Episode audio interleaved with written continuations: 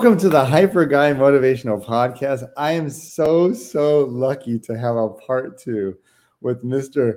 Steve Maxwell, the fitness trainer uh, extraordinaire and guru and jujitsu idol of mine. So I want to say thank you for coming back for, for part two because last week I was like, please, because I know you're very, very busy. And your assistant Teresa was great because she says, no, he'll come back. And I was jumping for joy. So thank you for coming back.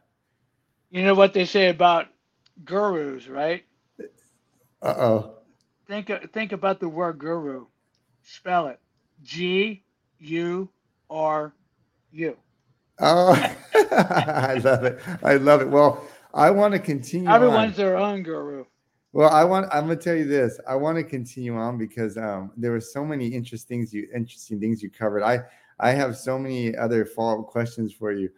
So we we stop You stopped at talking about. I know you were training with some of the, um, like you said, some of the um, professional Russian athletes, and you were saying after you did some research, you realized that um, that it just wasn't true with some of the stuff they were pushing. Like, how did that happen? And like, kind of, how did you find that out? And did you kind of was there anything they were giving you in terms of techniques that you took away from it, or you just said, you know, what's going on with this? Well, what happened, you know, as, you know, the, la- the last podcast I went over my background, right, starting in the you know 60s and 70s, and uh, with the typical training routines of the 60s, and uh, went into the high intensity training uh, method with the old Nautilus equipment, and was great. Had a very successful high intensity training gym uh, through the 80s and 90s, uh, but uh, I started getting bored and looking for other things like a midlife crisis and got into the kettlebells, the club swinging, a lot of the traditional training methodologies used by grapplers, you know, over the aeons. And at first, you know, I loved it. I mean, I, I seem to thrive on that because I have pretty tough body. Never had the genetics for big G whiz muscles, but I, I certainly had a tough structure served me well.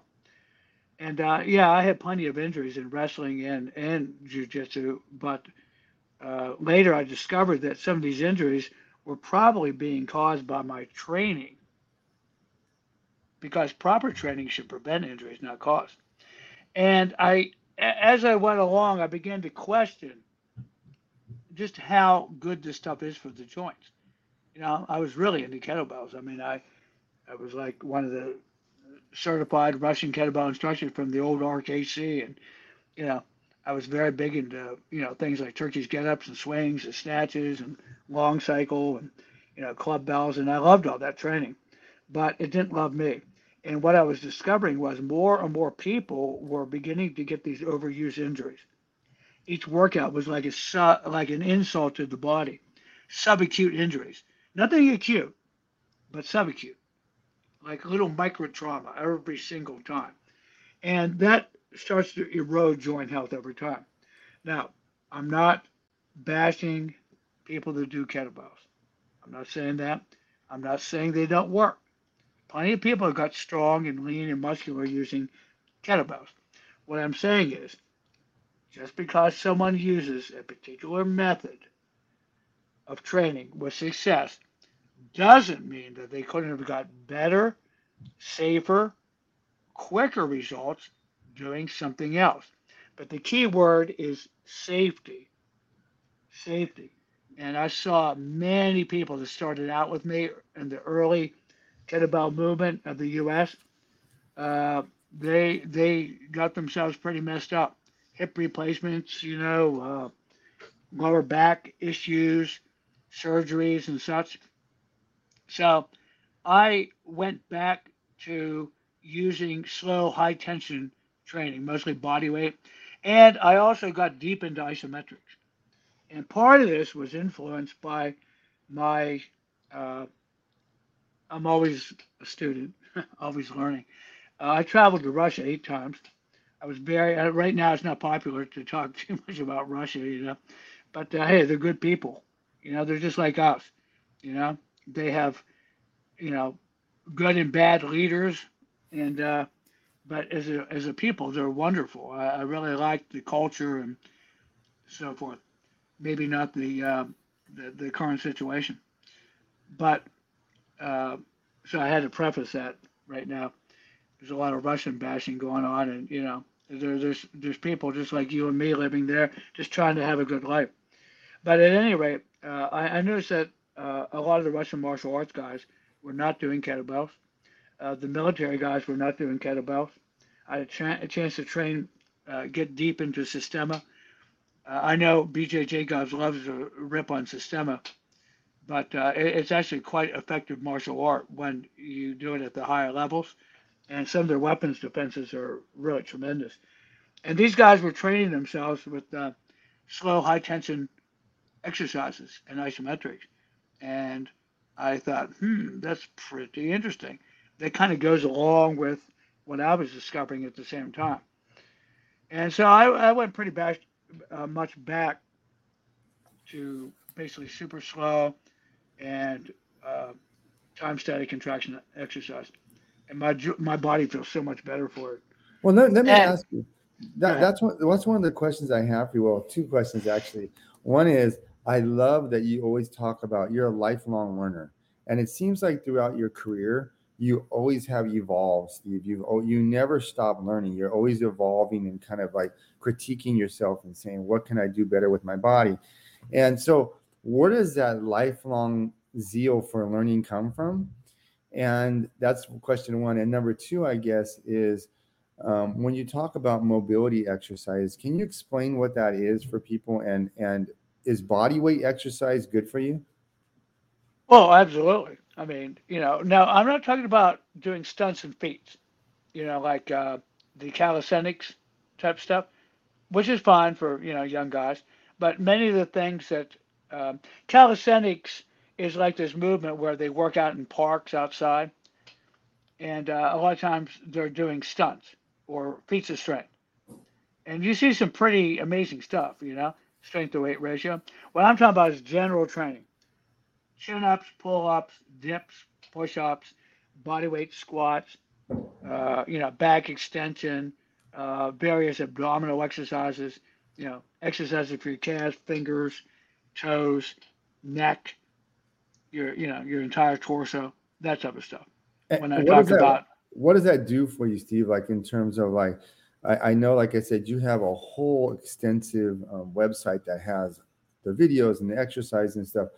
Have you have you found that the exercise, the body weight exercise you've done, isometrics, has it really really helped your body in terms of mobility? And I know you always talk about looking absolutely. Guys, going through you know range of motion absolutely increases your ability to move. Mobility basically is movement through full range with strength. For example, a lot of adults can no longer squat butt to the floor without their heels lifting.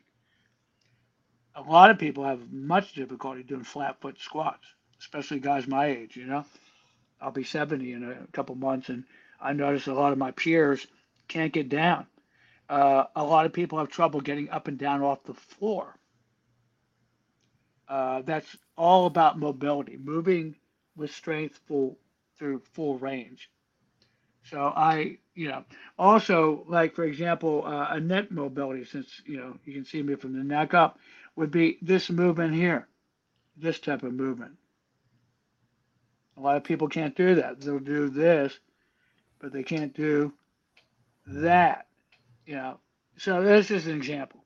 So, you know, so range of motion through various so, ranges. You don't so want to be missing any range of motion. So I'll do exercises like that.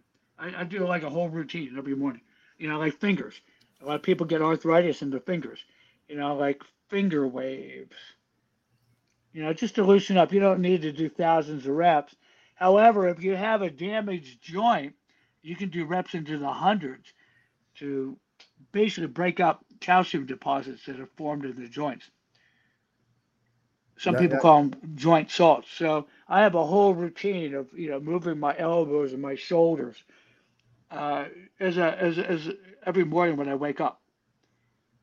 Let, Some let of them are like Qigong, you know, come from a Chinese. Uh, there's a lot of different Qigongs, by the way. Q I G O N G. Called. And, and what and what does that do? Uh, it, it opens up. You have energy pathways through the body, and it helps open up those energy pathways. They're like little filaments running from you know down. So there's various breathing exercises and energetic exercises that you can do, uh, as well as the actual mechanical mobility drills, and that's like a daily regimen.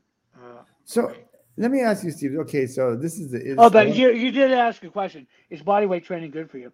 Your Yes. body doesn't know whether it's lifting a machine, whether it's lifting a barbell, a dumbbell, your body. It's all about working against resistance. Doesn't matter where that resistance comes from. And your body weight is the most convenient form of resistance because you never need a gym. All you really need is something to pull up on. And you can even get around that if you're clever. You know, I've opened up doors and put a wedge underneath the end, end of the door, like a little shim, and put a washcloth on top of the door. And I'd pull myself up and down an open door, you know, when I didn't have a pull up bar. So, you know, if you're clever, you can figure out ways to work out your body, even if you're in a jail cell. You should get a great workout. And that was really, really good thing, good knowledge to have during the so-called pandemic when everything was shut down, all the gyms and you know BJJ schools, and I, I was able to keep myself and my clients, my online clients, in great physical condition during the whole thing. Some people actually uh, got even better results working in the privacy of their own home.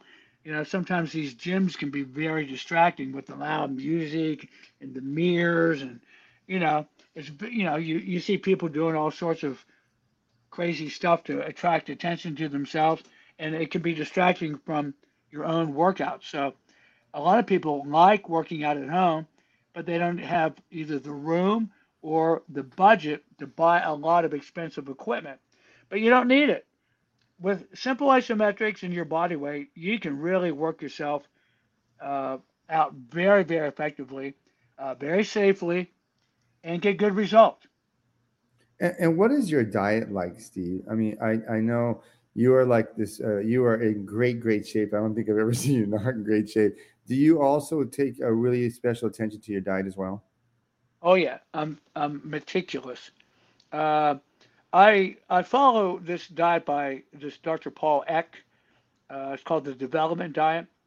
Uh, before that, I was working with this guy, Dr. John Tilden, a turn of the century American physician, who uh, wrote some really awesome books that are still available called uh, Toxemia Explained. And uh, but recently, I've segged more into the this uh, Paul Eck. It, it, it's all about uh, helping your body uh, get rid of toxic minerals, which we're all subject to, you know, because of the amount of pollution and the, the, the foods that we eat. And uh, it's primarily uh, protein foods from animal sources, uh, eggs, sardines. Sardines are extremely valuable protein source because of the sulfur amino acids. Uh, um, grass-fed beef once a week, uh, organic chicken, uh, some turkey, uh, venison if I can get it. Uh, around here where I live, hunters take, you know, uh, bring the meat to uh, various stores, so you can buy venison. I, I will drink raw milk kefir uh, a couple times a week. Uh, very uh, eggs uh, once, twice a week as my primary protein source, and some goat cheese. And then along with that, I have basically every day 18 cooked vegetables, mostly root vegetables, uh, onions. I stopped all fruit. Uh, the uh, most of fruit in the U.S. has been ruined by herbicides, pesticides, chemical fertilizers, acid rain. Uh, it's hard to get fruit that hasn't been uh, tainted. So I, I, really the only fruit I eat are green beans, which is a, classified botanically as a fruit, and some olives, a couple olives a week. But uh, mostly cooked vegetables and protein foods, and uh, some blue corn. Blue corn is extremely high in selenium, so I will have blue corn porridge, and I will have uh, occasionally uh, rye or uh, amaranth or uh, quinoa. And Steve, let me ask you this: How do you Uh, stay, oh, steel cut oats. how how do you stay so motivated? You you never stop. I mean, you. I mean, what is your daily? What is your daily regimen like every day? Because you probably work out like uh, do you work out a couple hours a day? I mean, you're just so directed all No, the time. no, no, no, not not at all. I mean, I don't work out. My workouts, my strength workouts are about 15, 20 minutes, and boy, they are a butt kicker, man. Woo! And they're just as cardio as any sprint work you'll ever do. You know, your body doesn't know the difference between running a sprint or doing a set of push-ups to absolute utter muscular failure. Or try doing body weight squats, uh, 10 seconds up, 10 seconds down, and not going in the top third. Wow, that'll get your heart pumping. Uh, and I walk every day, and I, I, I use it as a moving meditation where I'm literally pulling energy down through my body as I walk. So I use it as a moving meditation. And uh, the walks are usually 40 minutes to an hour. And but I'm not motivated. I think motivation is highly overrated. Motivation wanes. I'm disciplined. Discipline is the key. You discipline yourself and you follow a discipline. And discipline carries you through even when you're not motivated. This morning, I didn't feel very motivated. I almost felt I, I wanted to skip the whole routine this morning because I felt tired because I worked out really hard yesterday. But because of my discipline, it carried the day because I've I've established these habits, these good habits. Habits can be bad, habits can be good. You know, you want to try to get rid of and eliminate your bad habits with good habits. And for example, uh, I use this technique called, uh, I, I learned it from uh, my Russian friends. Uh, I don't know why. I must have the soul of a Russian because I'm very uh, intrigued by their martial arts and by them as a people. Very tough people, you know. And uh, Slavs in general, you know, I've been to the Ukraine. I, I studied with the Ukrainian Systema Master. That's I actually got certified from this guy. So uh, you know, I, I know the Slavic people. They're all Slavs. You know, the Polish people, same. You know, They're very. Um, uh, they have health uh, health system, old ancient health system. One of it is dousing with cold water every morning, and every night before bed. It's a five gallon bucket, and I fill it with ice water. And believe me, here in Port Townsend, Washington, on the Olympic Peninsula, that water is dang cold. So do you do you, do you, and do you it's like a battle. It's a battle. Do- I didn't want to do it. do you and so- recommend do you recommend I- cold showers then? I mean, people Oh, always yeah. tell you. I think cold water has a lot of therapeutic benefit. Now, I wouldn't recommend people just go out willy nilly and start doing it now. You know, wait till the hot months of summer and then build up slowly. And, you know, most people where they live, their water isn't very cold during the summer anyway. It stays freezing here, even in mid August. The water from underground will be really freezing here. It's always cold, but it's always a battle. You know, to do this discipline of pouring this water in my body has tremendous benefit, but uh, energetically and every other way. And but it's always a battle. I never look forward to it. I always want to skip it. I mean, there was a couple days where it was like 18 degrees outside, 22. You know, uh, there'd be snow all over. Uh, you know, I'd step out there in my bare feet complete buck ass naked. There's no one around, you know, and I pour that damn water over me. Woo! Very invigorating, but I'm always happy when I'm done. So And that's what I mean by discipline. You know, you got to battle that ego, that little me, the little I, the one that wants to say, ah, you don't need to do it today, or oh, it's okay if you had that ice cream, or you know, that chocolate bar, or you know, I, I don't really need to take my walk. That's that little egoic mind that you got to learn to control push And down. how, how, how, what do you recommend for people in terms of like if they want to start a, a exercise uh, regimen for one, and number two is how do you stay so? How do you stay disciplined, or how do you develop discipline, like good discipline habits? Well, you know, I had a really good role model. My father was an amazing disciplined guy. He never overate. Uh, he would eat three square meals, no snacks. Uh, he would get up and he would run every single morning. When he moved to Florida, when he retired, he would get up like as early as uh, 3:30, 4 o'clock to avoid traffic in the heat of the day to go out and do his runs. He loved running. It was his sport, his recreation. You know, he'd go to the gym and uh, uh, do some weight training, and uh, yeah, very disciplined guy. So I, I kind of think I had a good role model in that way. And I can remember him saying, even when I was a really little kid, man, I can't wait to get up in the morning and go to work. And I thought, wow, how amazing is that?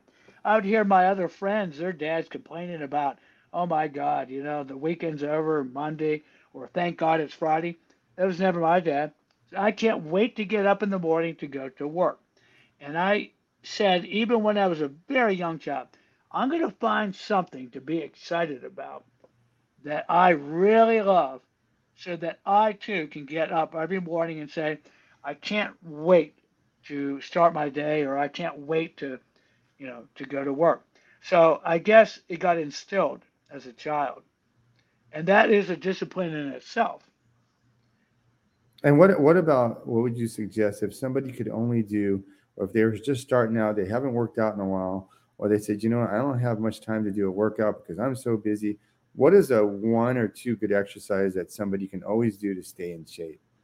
Well, for one thing, uh, people just getting back, and it, uh, it depends on a lot of factors: uh, age, uh, body weight, how much you know. If, if they're really uh, obese, carrying a lot of extra body fat, they got to be careful. Um, there's a couple of different ways they can go. They could go to a professional, such as myself, to get started, or they could go to a gym. Although I'm hesitant to say that because so many gyms do such crazy nonsense these days. Especially avoid, you know, uh, ballistic type movements where you're throwing and heaving weights around, you know, that type of stuff. Everyone can do isometrics. I work out my 85 year old mother in law with isometric training. Uh, she fell and broke her wrist. I, I rehabbed her and trained her the entire time.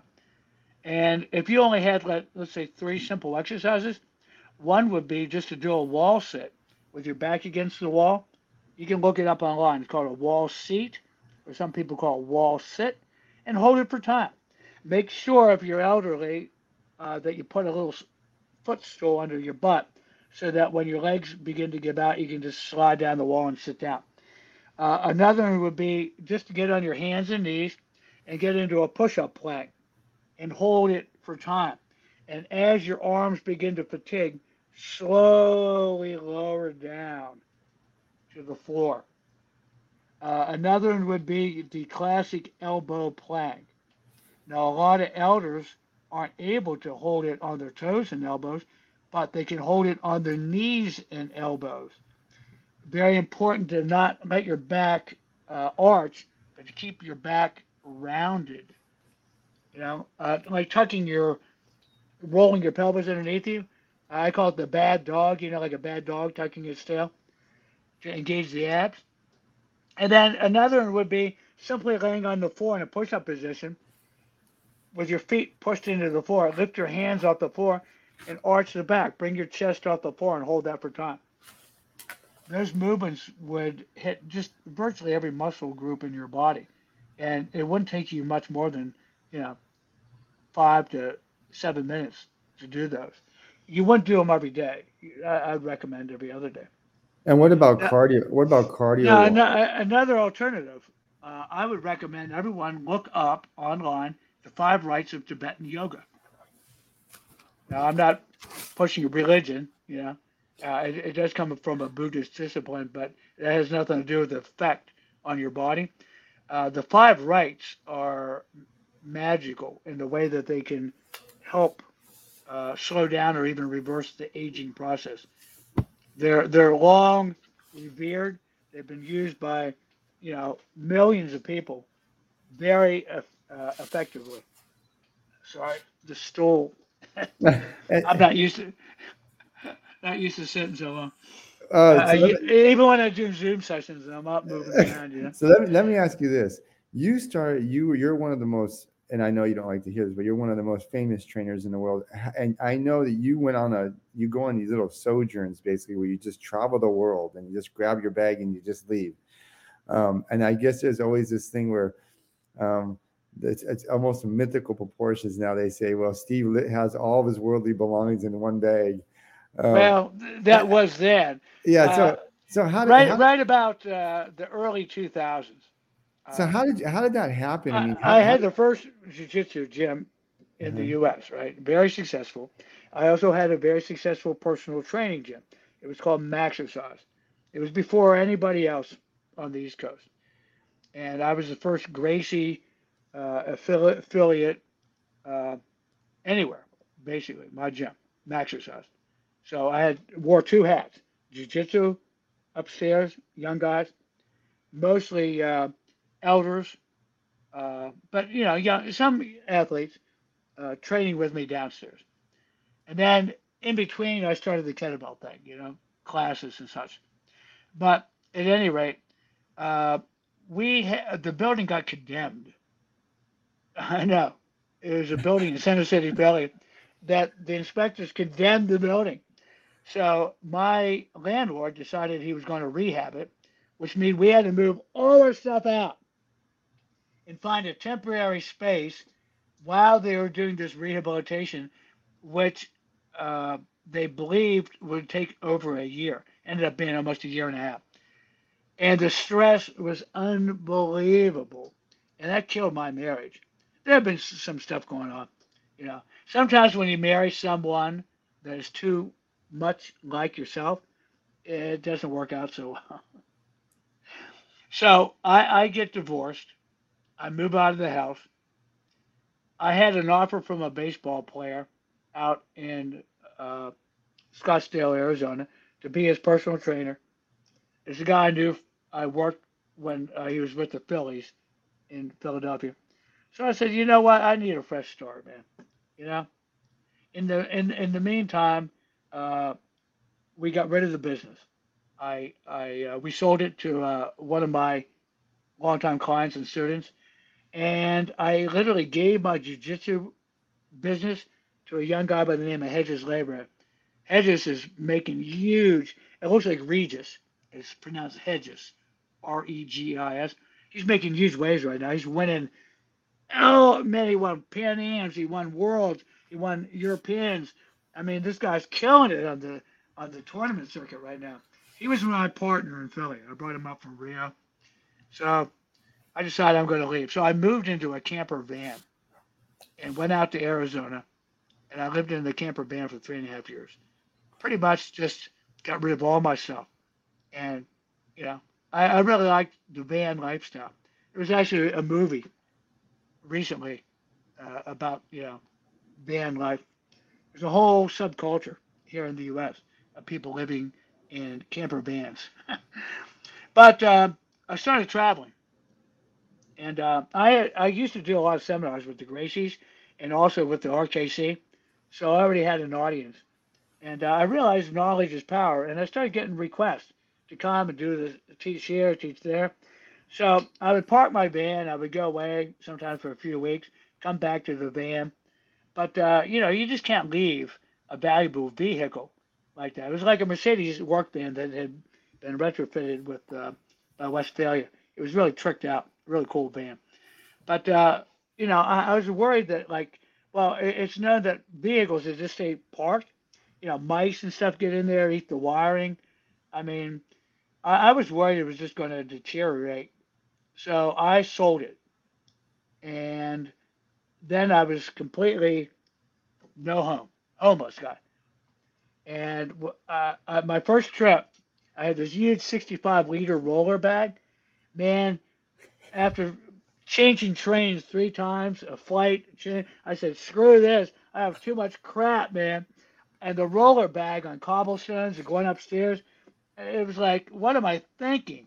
So I got rid of half my stuff right in the hotel room and just got rid of it right there.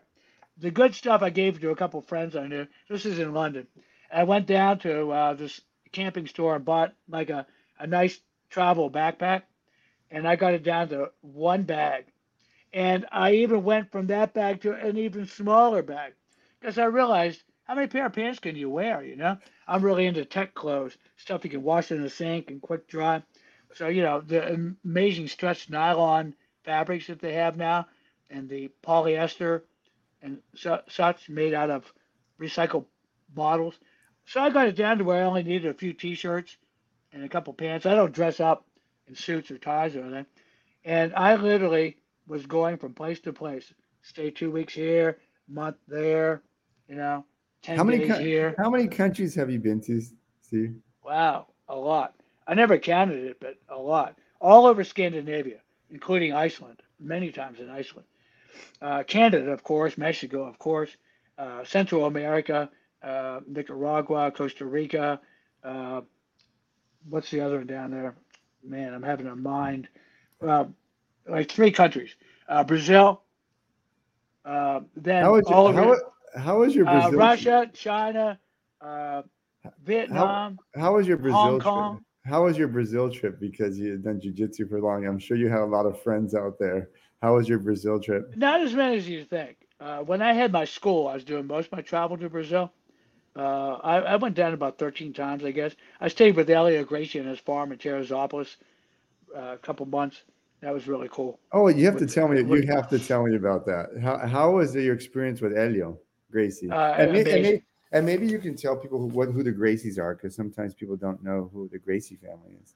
Well, yeah, that's a story into itself, man. But I'll, I'll finish up the nomad thing. So I I, I, I led a nomadic resist, uh, existence for I don't know almost 14 years, I guess. And uh, you know, I had a fake address because try getting a credit card without an address.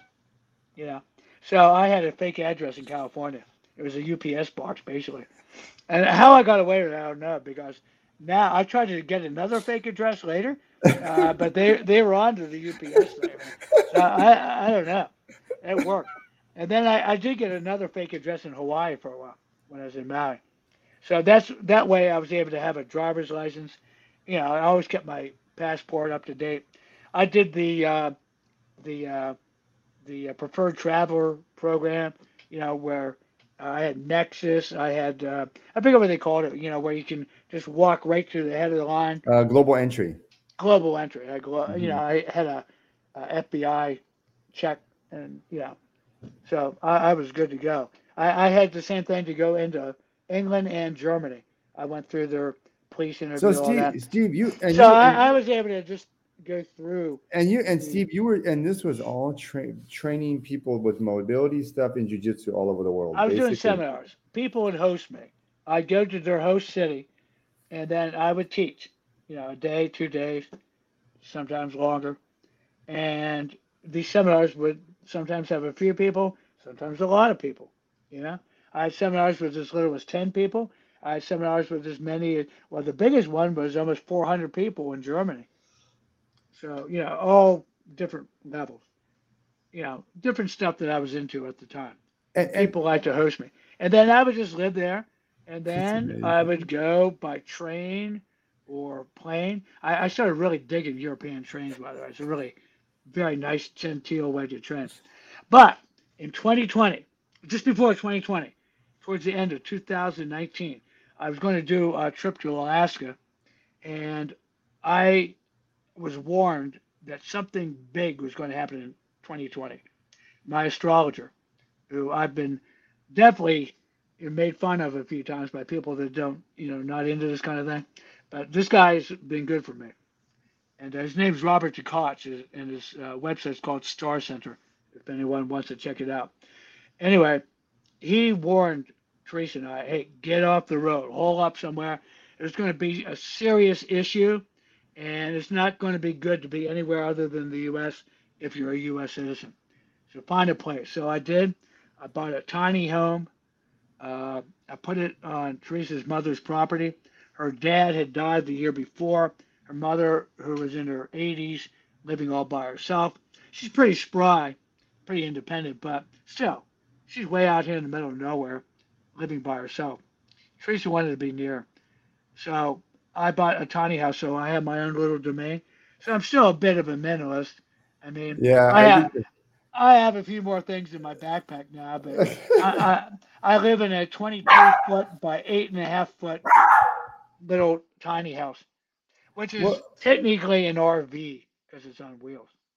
So let me ask you, Steve. What was real quickly? What was your relationship with like Helio? I was going to ask you, what was your relationship like with Rorion and Helio and the and the whole Gracie family? Do they do you stay in contact with them? And what was your? Yeah. It must it must have been amazing to to be uh, with Helio that amount of time.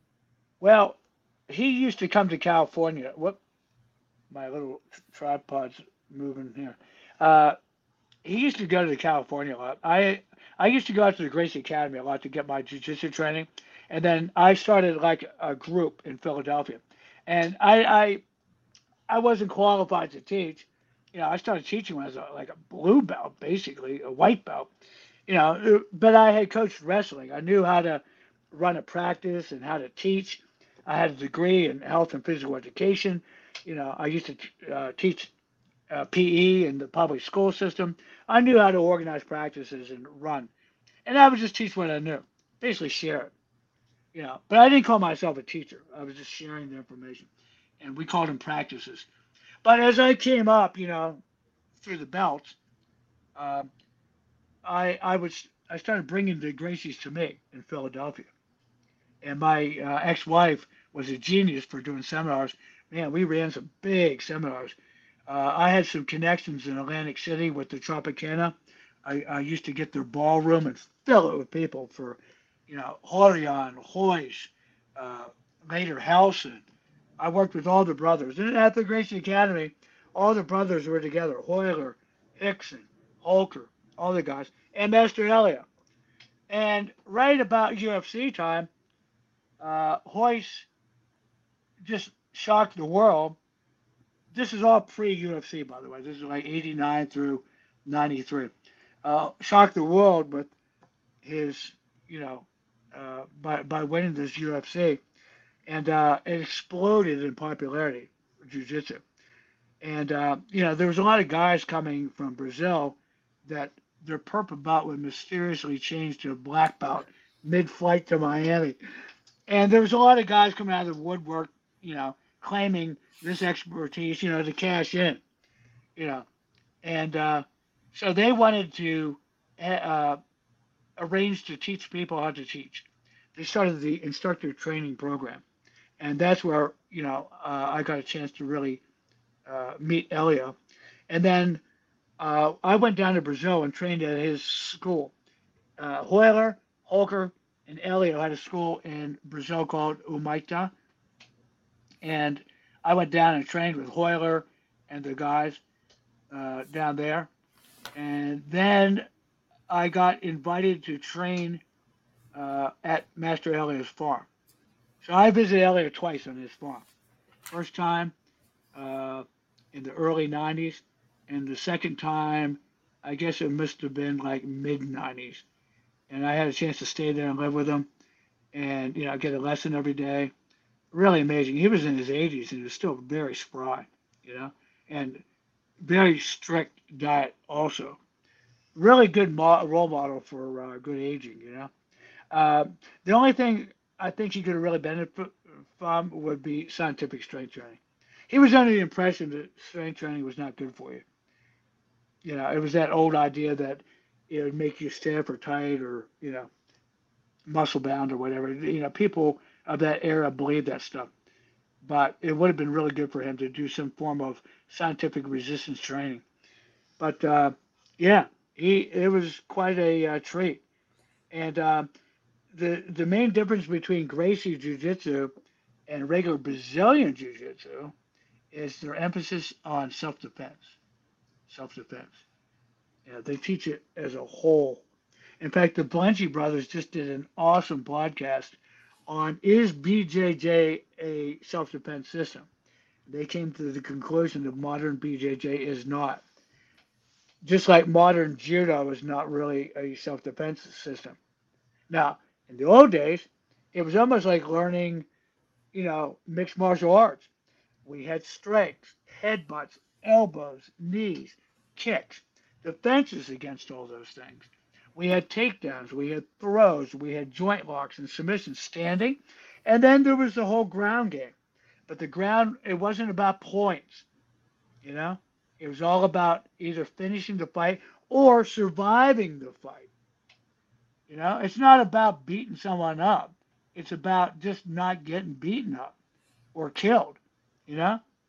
And how and, how how was it back then? I know they used to have the challenge matches and stuff at the Gracie Academy. How was the what was the training environment like at the Gracie Academy at that time? Because I'm pretty sure that it was at, at one point there weren't a lot of people, uh, especially prior to the UFC, there weren't a lot of people doing Gracie Jiu Jitsu. So it was a very close knit group of people. Yeah, people were very curious about it, you know. And we had people come in to my school, Maxercise in Philly, wanting to fight us. They had heard about this Gracie challenge. Basically, Rorion Gracie in Playboy magazine back in the late 80s and issued a challenge that he was so confident in his family's style of martial art, which he called Gracie Jiu Jitsu, that he would give $10,000 to anyone that could beat him or any member of his family with the provision that they weren't jujitsu trained people, any other martial arts style other than jujitsu. And he had a lot of takers. But the original challenge was we'll take our 10 grand, you bring your 10 grand, we'll put it in one big pot, and then winner takes all. The guys would show up, you know, just wanting to fight. So they would accommodate. And then they started getting tired of it. And then they had us students fight. You know, because, you know, it gets, you, you can get hurt. You know, you can get, I mean, not that they would lose, but I mean, you know, anything can happen. You might accidentally get a finger in your eye.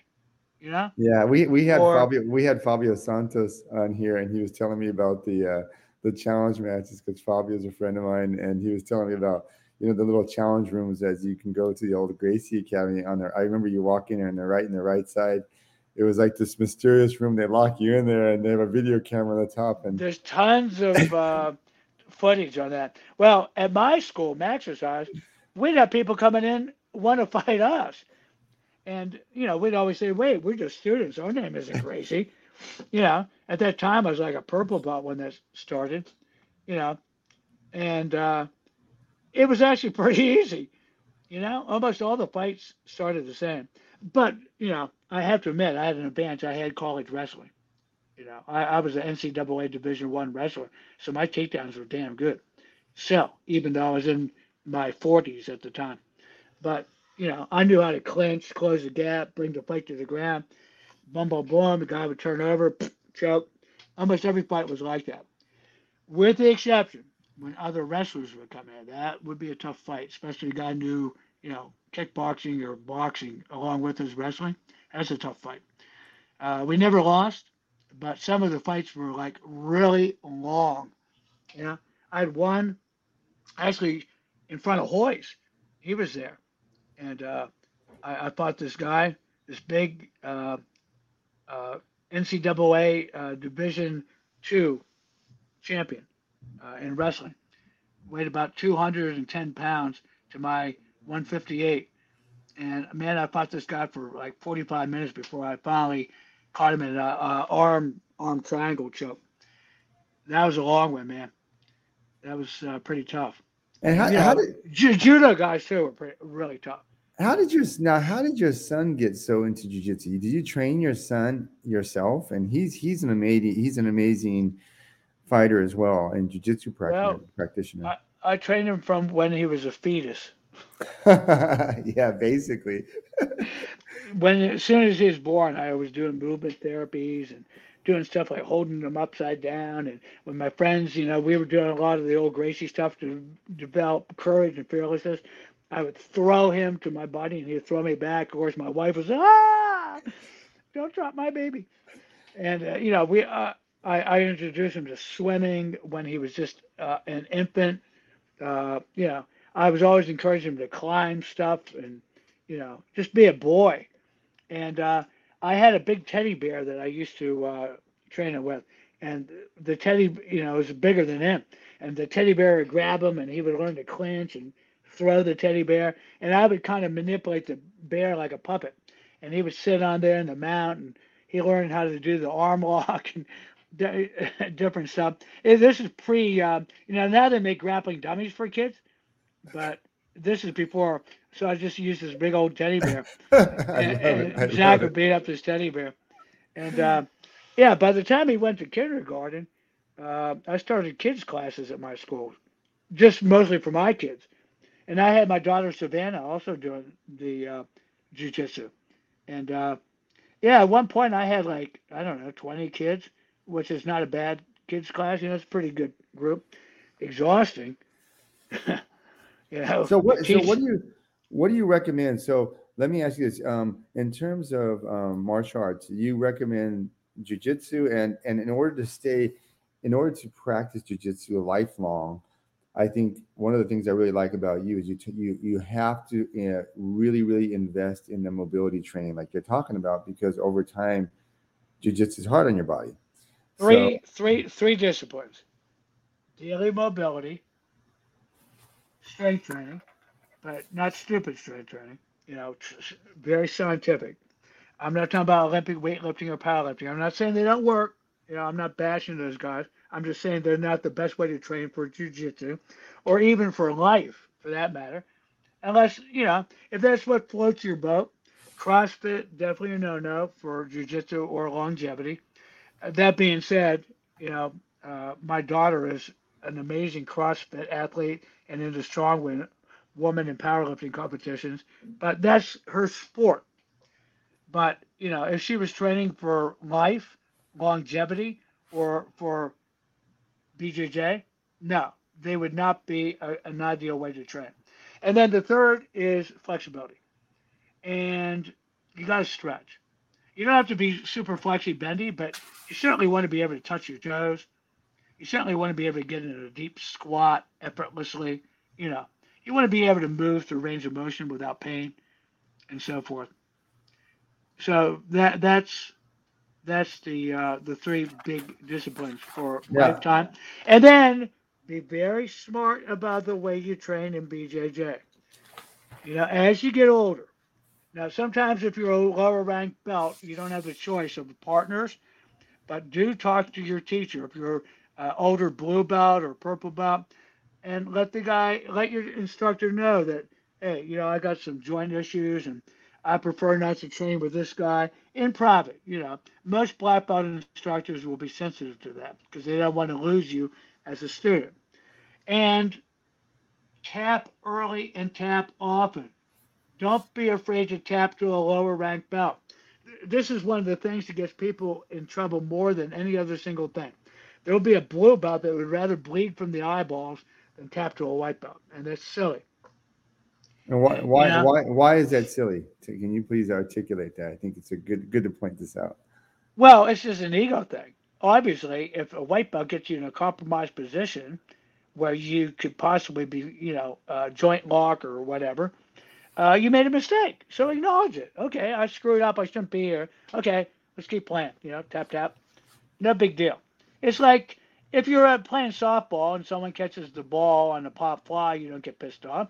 Or, you know, you hit a grounder and they throw you out at first base. Are you going to get mad? It's no big deal, you know?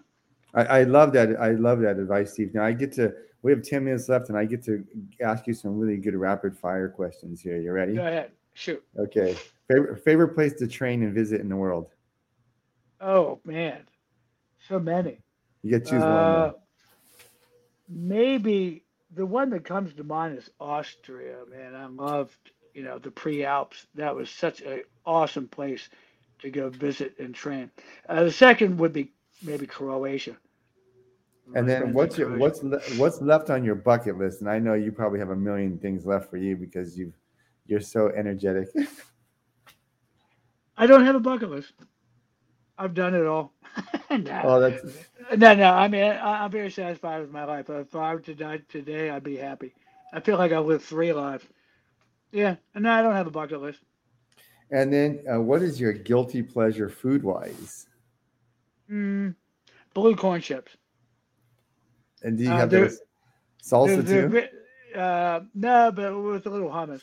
Uh, but they're very they're very high in selenium, and because the way they I, I make sure I get the organic and not fried in uh, canola oil, only in sunflower oil, and they're actually somewhat healthy. Is what, oh, and I also get the uh, low or no salt version.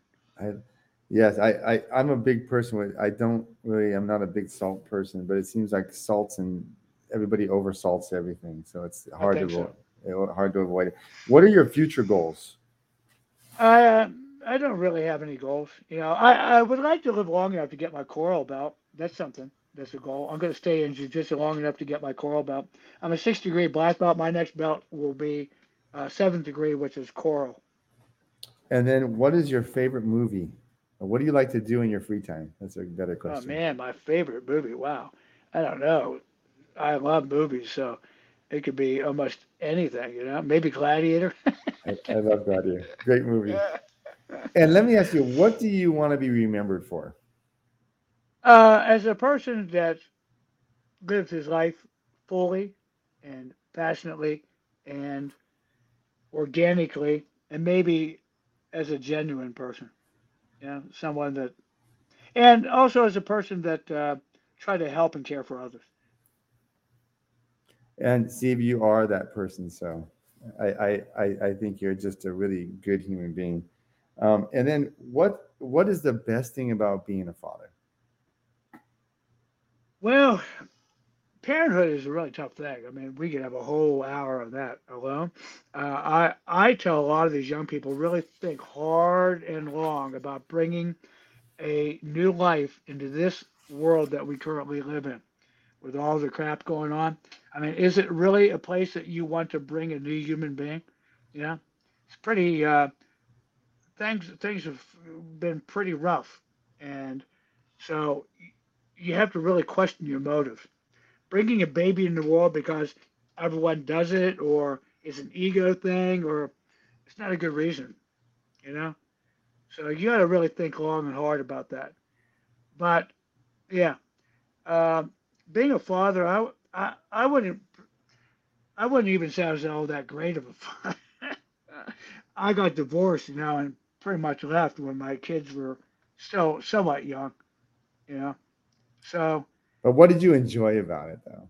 If you I just like being around kids. I'm a young guy myself, so uh, I was with Zach through his teenage years, and uh, my daughter around till she was 12, uh, and I, I I just enjoyed hanging out with the kids, man. yeah. I was like a big kid myself. I really understood a lot. Man, we had so many, so much fun and adventures together, and you know, I, I tried to introduce them to as many cool things as possible. You know, that was fun, showing them all this really neat stuff.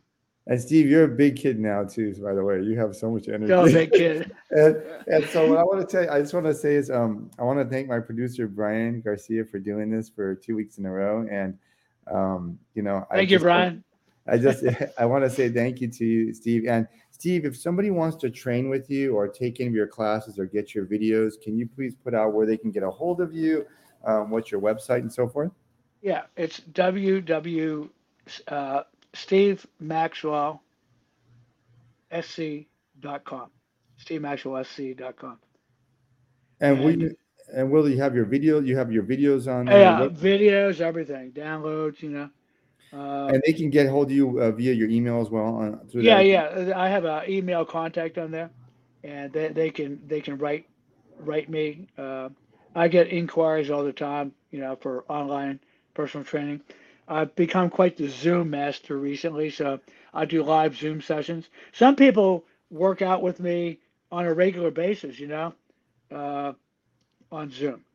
And, So- and what what about your your jujitsu training? Are you are you having any upcoming seminars? And how often are you doing the training? Are you just doing this out of your house?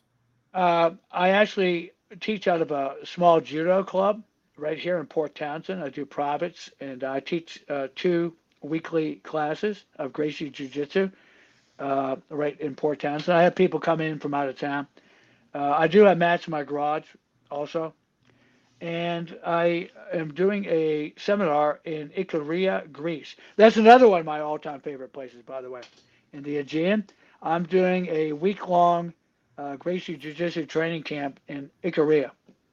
That's amazing. Well, Steve, thank you so so much for being here. Oh, that'll here. be in August, by the way. The details are on my website. Yeah, it's one of the most fascinating, beautiful Greek islands, unspoiled. It's not like a party island. Old, old school. So that's on your website. So if anybody's Yeah. interested in going to Greece this summer, I think it would, it would be a great time with to spend with Steve and get some really really uh, great advice about uh, fitness and jujitsu and life in general. And thank you so much for being here, Steve. Two weeks in a row. You're You- welcome. You're, you're just a One, great, one, great, one great, great last little plug. Anyone listening out there that would like to host me, uh, they can write. And uh, now that you know all the pandemic things have lifted, uh, yeah, I'm I'm ready to travel somewhat again. So So hit, please hit, hit, please hit Steve up. Like I said, he's uh he is a legend, and he's a good, good, he's a good, good person. So, Steve, thank you so so much. Thank We're gonna you. have. I hope you have us. Uh, you'll allow you to. Uh, we would love to have you back on another day because any you have, anytime, happy you have to a, talk to you. a, a wonderful life. so thank you so much. Thank you. Goodbye Take- now. Take care, my friend. God bless.